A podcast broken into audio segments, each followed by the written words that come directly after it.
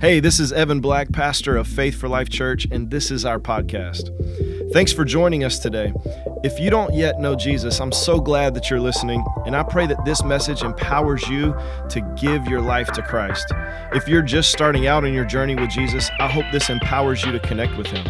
If you're strong in your connection to Christ, I believe this message will empower you to follow Him. So enjoy today's message. Amen. Well, if you have your Bibles wherever you are, or however you're watching or listening, um, turn to Luke chapter 6. Uh, a couple of Sundays ago, we started a series called This Is Us. And in this series, what we're doing is we're, we're giving the core values of who we are as people that are connected to Faith for Life. And so, two weeks ago, we talked about faith is the filter of our life. That's our number one core value. That everything that we see, everything that we hear, everything that surrounds us, we filter that through faith through the word and then and then we live our lives after things are filtered through faith. Uh, last week we talked about um, the second core value the second core value. So we had faith is the filter of our lives and then last week we talked about uh, uh, celebrating everyone's god-given uniqueness that we celebrate everybody's God given uniqueness. If you are unique, or if you see someone else who is unique, we celebrate that. And so, we, our second core value is unity. Unity is important to God from Genesis to Revelation, and it's important to us here at Faith for Life. This morning, we're going to look at the third core value of what makes faith for life, what makes us us, what do we value, what, are, what is important to us. And this third core value, we're going to read from uh, Luke chapter 6. And to give you a little context here, uh, in, chronological time, Jesus has already obviously been born of a virgin. He's already um, gone through his, his young adult life, and he's been baptized, and the Father has come and said he was pleased with him. Jesus had begun already to preach and to teach and to heal. He'd already done miracles. And because of some of those miracles, what had happened is he, he had done some miracles, and then people had seen those miracles and they had decided to follow Jesus. Now, not like we say we follow Jesus, because these people are literally deciding to pack up or leave behind everything that they have and literally follow Jesus. So if Jesus goes over there, they go over there. If Jesus goes over there, they go over there. And so they have not just figuratively given their lives to Jesus, they just didn't give their lives to Jesus in their heart, but they literally followed Jesus. And so Jesus had a mass following at this time of people who were literally following him anywhere and everywhere that he went. And so our third core value is community. It's community. And, and we're going to say this in, in two different ways. First of all, we create community, but then secondarily, we serve our community. And so, because Jesus had done what he was called to do, because Jesus was doing what he was supposed to do in preaching and teaching and healing and going and doing the things that God was telling him to do, because of that, there was a community around him. There was a community that surrounded him of people who followed him. Now, how does that apply to us today? When you do what God tells you to do, there is going to be a community around you. They may not all be following you, but you will be among other people that create a community. God tells us to do what? He tells us actually to come to church. do not forsake the assembling of yourselves together.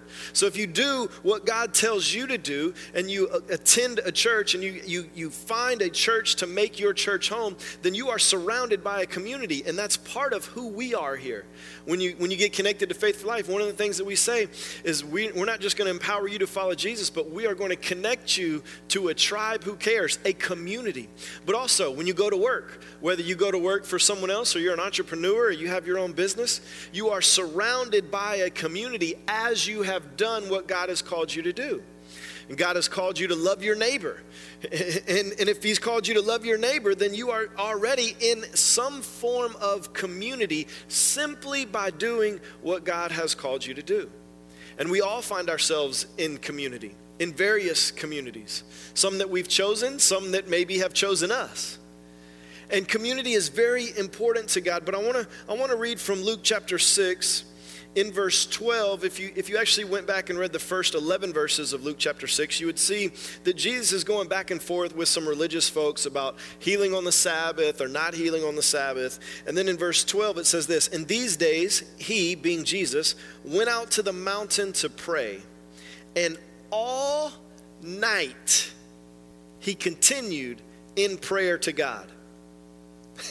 Jesus already has a following. He's already been preaching. He's already been teaching. He's already healed. He's already done miracles. He's having these arguments with the, the, the religious folks, and he just healed someone on a Sabbath. And he, and he goes to a mountain to pray all night long. and yet, sometimes we struggle with praying five minutes, 10 minutes, an hour Jesus invested an entire night in prayer. He specifically separates from other people and distractions and what's going on around him, and he gets with just him and God and he prays all night long. Now, I actually I didn't grow up in church. So like an all-night prayer service, never heard of it until I actually got connected to um, one of our other churches in Atlanta. And we would have some of these. We would have a couple times a year where there'd be all night prayer services. So when I was really growing in the things of God and really seeking God, man, I was not going to miss one of those all night prayer services. But here's what I found everybody who went to the all night prayer service didn't pray all night. Maybe even most people who went to the all night prayer services didn't pray all night. And, and I knew that was going to be the case because there were some parents, and now that I'm a parent, I completely get this. They came prepared to not pray all night. They brought uh, pillows and blankets. They brought snacks and drinks. I think some of them even brought breakfast. I don't, I don't know. Like, it, it was amazing. Like, they showed up with all this stuff, and I just showed up with, like, me. I didn't know about all night prayer. But then, you know, a little bit into the night, there'd be people sleeping, there'd be people snoring, there'd be people like acting like they were in prayer, but you knew good and well they were asleep. Y'all, y'all know what I'm talking about? It's like, you know, they're sitting there, their eyes, and then all of a sudden it's, and in uh, Jesus' name, amen. Like you, you wasn't praying. You fell asleep this is not a prayer service where they're just going to come and have the church open and have somebody leading prayer and like go on. No, Jesus is separating and he is intentionally choosing to pray all night long. He is investing time to pray all night long. Why? What was so important? What was coming the next day? What decisions did Jesus have to make? What did this have to do with anything that God had called him to do? He already had a following, he already had a large following. In verse 13, it says, And when day came, he called his disciples. Now, his disciples are not what you may be thinking right now of the 12 disciples. These are all these people. Some of the, the 12 were included in this, but this was way more than the 12. These are all these people who had heard Jesus preach and teach and seen the miracles, and they had decided to follow him. Disciple just means learner or follower. So he calls all of those people who were following together and chose from them 12 whom he named apostles. Simon, who he named Peter, and Andrew, his brother, and James, and John, and Philip, and Bartholomew, and Matthew, and Thomas, and James, the son of Alphaeus, and Simon, who was called the Zealot, and Judas, the son of James, and Judas Iscariot, who became a traitor. Jesus spends all night, he invests all night in prayer to choose his community, to intentionally create community. He already had one community, but he needed a deeper, more intimate, more connected community. And the only way that he knew to create that was to invest time in prayer, a significant time in prayer. See, we're all surrounded by people. We're all in community. But we all also need to create community that is in a deeper level, in a more intimate and personal level. But that can be dangerous. That can be painful. We can get that wrong. And we often do. And because of that, we become shy from creating community again. Because of that, we become hesitant from opening up to people again. Because of that, we just keep people at arm's distance or even go as far as to say, I just don't really like people. Why? Because you chose to create a community that you did not invest time in prayer before creating. And there are people that are in that inner circle, in that community, that shouldn't be in that community. It's not because community is bad. It's not even because people are bad. It's not because God doesn't want you in community. God clearly wants you in community. You can go back to Genesis. It is not good for man to be alone. All the way to Revelation. Genesis to Revelation. God makes it clear that we are to love him with everything that we have and we are to love our neighbor as we love ourselves. Community. God is in community the Father, the Son, and the Holy Spirit. It's a community. A community is eternal. And, and, and, for us, yes, we're surrounded by a community of people in church, in school, maybe in the community, on your job. We're, surrounded by people that make up this, this, um, this surface level community in our lives, but we must, as believers and people here at Faith for Life, we are people who create community at all various levels. And so, the men at Faith for Life, we are people who are willing to invest time in prayer to, to see who God wants us to open up and be completely vulnerable to. We are men who celebrate each other. We, we are men who pray for each other and help each other and sharpen each other and disciple uh, each other, even.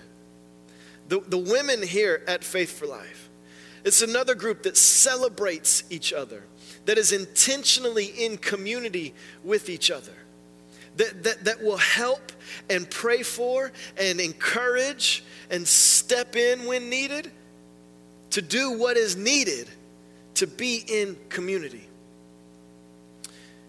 There's people in your life that you need to spend some time praying to see which community they need to be in concerning you and your family.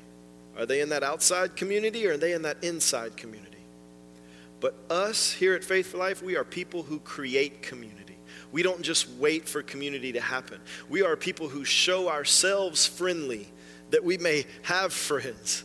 We are people who we may not all be outgoing, we may not all be comfortable walking up to strangers, but we are people that put what God wants above what we want. And so, what that means is when we see people, they're either a brother or sister in Christ, they're either already in our family of community in the body of Christ, or there's somebody who needs to be.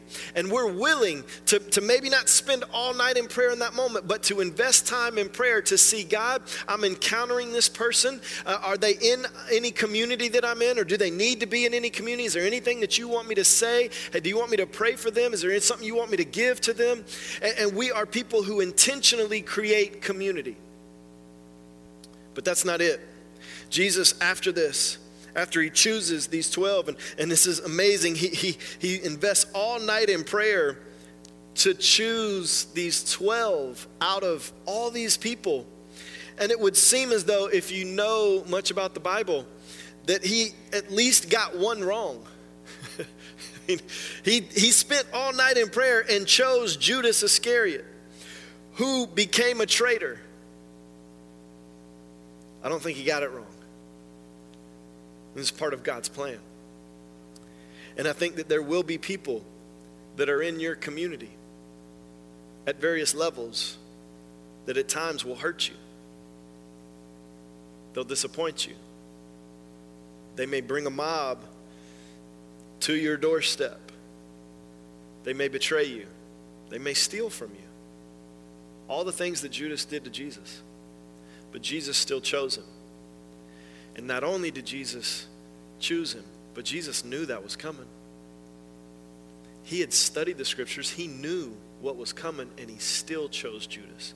He still chose to love Judas and he would have forgiven Judas. Absolutely, positively, he would have forgiven Judas. As long as the people in your community are there in your mind for your benefit, you will be mixed up. You will be out of line. There are some people in your community that'll hurt you, and God will tell you that they need to go to an outer level of your community. But there are other people that will hurt you, and God will clearly tell you to keep them close. We're to forgive all, but restoration and, and proximity and openness doesn't happen the same with everybody. When you read through the Gospels, Jesus would go, he would tell a parable, he'd tell a story, and to the crowd, to the outer community, that's all. And then he would leave and he would go back with this inner community, these 12 that he spent all night in prayer to discern who they should be. And he would give them greater levels of access and greater revelation. And that's a picture for how we should live our lives. We don't, we don't tell everybody everything, we don't give everybody everything. But there should be an inner level of community that we do open up and are completely vulnerable and completely honest and willing to give our last to. We don't just create community. Jesus, after he does this, he goes on to, to preach to not just the 12, but to the entire crowd.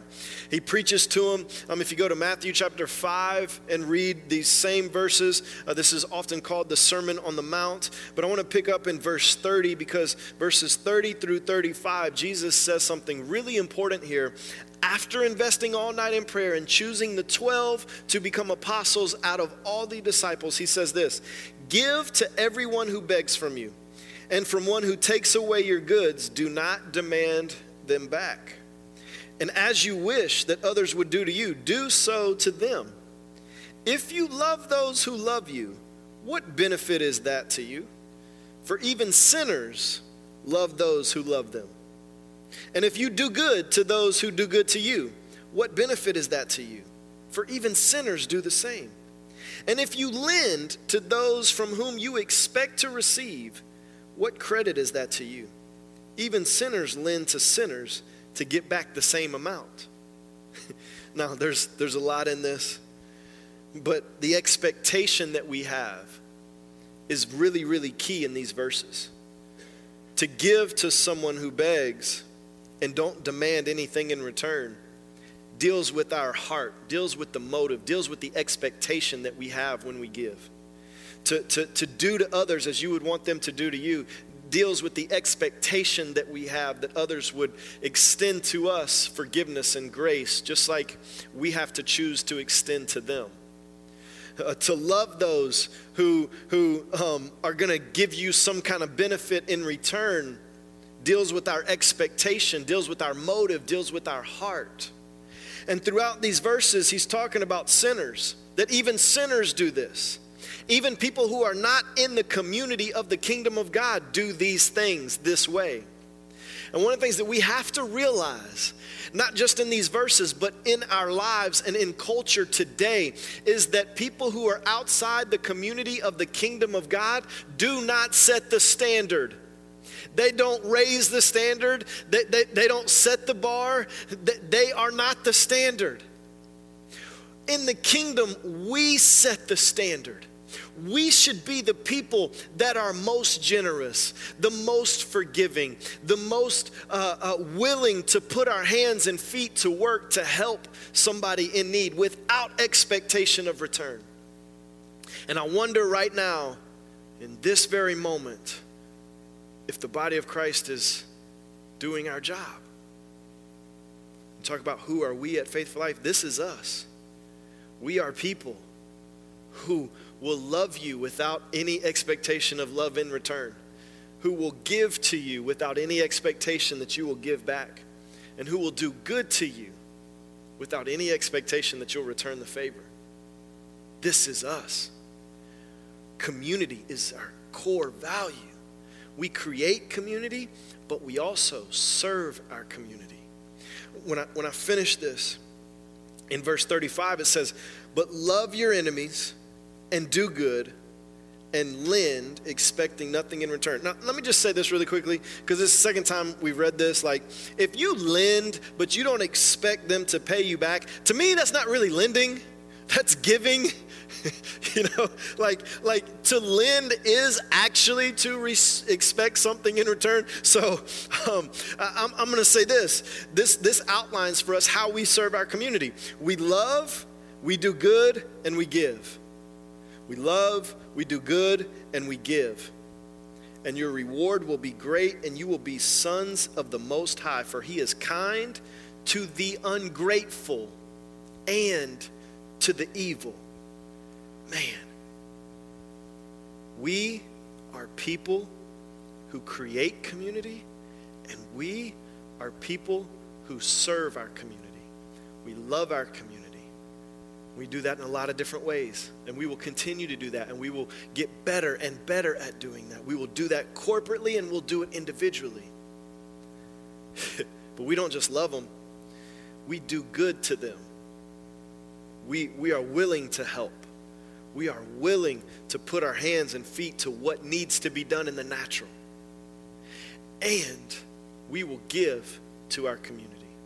We will give resources, finances, time, wisdom, opportunity, whatever we have to give, we will give to our community because God has called us to. This is us. We, we, we are people that faith is the filter of our lives. We are people that honor unity and, and, and, and celebrate God's given uniqueness in everyone. And we are people that value community. We create community and we serve our community. Well, if you enjoyed today's podcast, there's a couple things I'd love for you to do. Make sure to subscribe, rate, and review this podcast. You can also invest in helping us empower others to follow Jesus by texting any dollar amount to 512 520 0185. Thanks again for joining us today on the Faith for Life podcast.